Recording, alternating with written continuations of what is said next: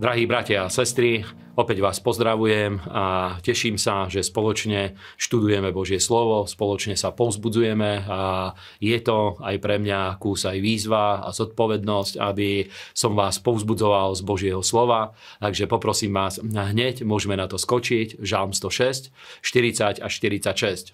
Hospodin zahorel hnevom proti svojmu ľudu, sprotivil si svoje dedičstvo a vydal ich do rúk pohanov, vládli nad nimi ich nenávistníci a nepriatelia ich utláčali a dostali do područia, mnohokrát ich vyslobodil, svojvoľne mu však odporovali vo svojej neprávosti, stále upadali a zhliadol však na ich úzkosť, počul ich nárek a pre nich si pripomenul svoju zmluvu, pre hojnosť svojej milosti mal s nimi súcit a vzbudil k ním ľútosť vo všetkých, čo ich zajali. Amen. Toto Božie slovo je veľmi dôležité, pretože hovorí, že popri tom, že Boh si nás vyvolil za svoje dedičstvo, je to síce príbeh starozmluvného Izraela, ale aj my v Novej zmluve stali sme sa Božím vlastníctvom, Božím dedičstvom, tak ako to o nás hovorí Božie slovo, ale nie je jedno to, ako žijeme. Práve preto, že stali sme sa Božím vlastníctvom a Božím dedičstvom, je dôležité, aby sme žili svoj život jednoznačne podriadený Božiemu slovu, Božím výrokom, aby sme žili a konali a chodili v spravodlivosti a konali to, čo je milé a príjemné pred Bohom, pretože vidíme, že keď oni robili to, čo bolo zlé pred Bohom, tak kvôli tomu prichádzali rôzne rany, prichádzali rôzne prenasledovania, rôzne boje do ich životov a presne tak je to aj s nami, že pokiaľ chceme chodiť v Božej milosti, chceme chodiť pod slávou, chceme chodiť v Pánovom požehnaní, je dôležité, aby sme nasledovali Božie slovo a Svätého Ducha a Božie vedenie a to je jedna obrovská výzva. Druhé miesto, ktoré máme, druhý list Korinským, dvanásta kapitola, sedem až deväť. Aj pre, ne, aby pre neobyčajnosť alebo veľkosť zjavení, preto, aby som sa nepovyšoval, bol mi daný do tela osteň satanov, posol, aby ma udieral a tak, aby som sa nepovyšoval. A preto som prítel trikrát prosil Pána, aby sa odo mňa vzdialil, ale on mi povedal, stačí ti moja milosť, lebo sila sa dokonale prejavuje v slabosti. Preto sa budem najradšej chváliť svojimi slabostiami, aby vo mne prebývala Kristova sila. Amen.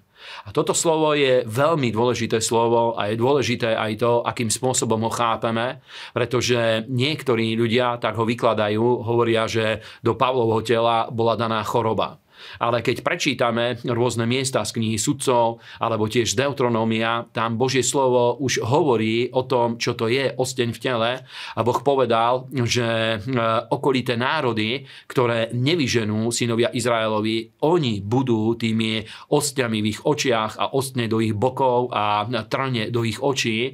A presne tak, aj čo sa týka života apoštola Pavla, ten trň, ktorý bol daný do jeho tela, a väčšina vykladačov Božieho slova hovorí, že to boli ľudia, pretože všade, kdekoľvek Pavol prišiel, ten anjel Satanáš spôsoboval rôzne nepokoje, spôsoboval prenasledovanie na Pavla a to bolo to, čo ho pohlavkovalo, aby stále bol závislý na Božej milosti.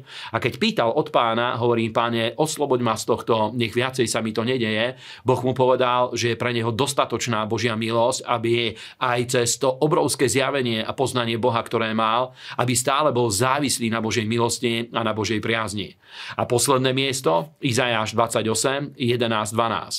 Nezrozumiteľnou rečou a cudzím jazykom budem hovoriť tomuto národu a ten, čo mi hovoril, povedal, tu je odpočinok, dožičte pokoj unavenému, to je úľava, ale nechceli počúvať. Amen.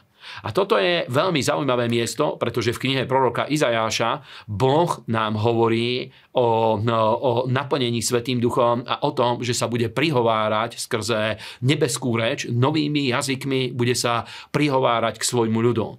A vďaka Bohu my veríme, že to je dar, ktorý Boh dal každému, kto je naplnený Svätým Duchom, kto prijal Svätého Ducha, že Boh dal tento dar hovorenia novými jazykmi.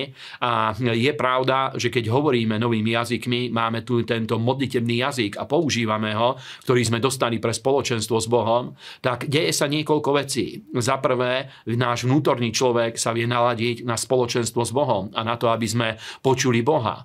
Ďalšia dôležitá vec je, že vieme lepším spôsobom chápať Božie vedenie a takisto je pravdou to, že vieme získať odpočinok od všetkých bremien a od všetkých starostí, pretože náš duch, náš vnútorný človek, ktorý sa znovu narodil a ktorý je v úzkom spoločenstve so Svätým Duchom, vie získať odpočinok od každého svojho trápenia a od každej svojej starosti. A posledné miesto, Izajáš dvadsaťosem šestnásť. Preto takto hovorí Pán Hospodin: hľa, ja položím kameň na Sione, kameň osvečený, uholný, vzácny, pevne založený, a kto uverí, nebude bezradný. Amen. A to je, to je slovo, ktoré nám hovorí o tom základe, na ktorom budujeme svoj život. A vieme, že tým základom je Ježiš Kristus. A nie len to, že veríme, že Ježiš ako osoba existoval, ale celé jeho dielo vykúpenia, zmierenia, zmierujúca obeť, zámena na kríži, moc skriesenia, ktorá sa zjavila v jeho zmrtvých staní, to všetko sú atribúty, na ktorých budujeme svoj život a hľadáme Božiu, Božie vedenie a múdrosť, ako ich preniesť do všetkých oblastí oblasti života, aby skutočne sme boli ako ten dom postavený na skále. A prajem vám veľa požehnania aj tento dnešný deň. Amen.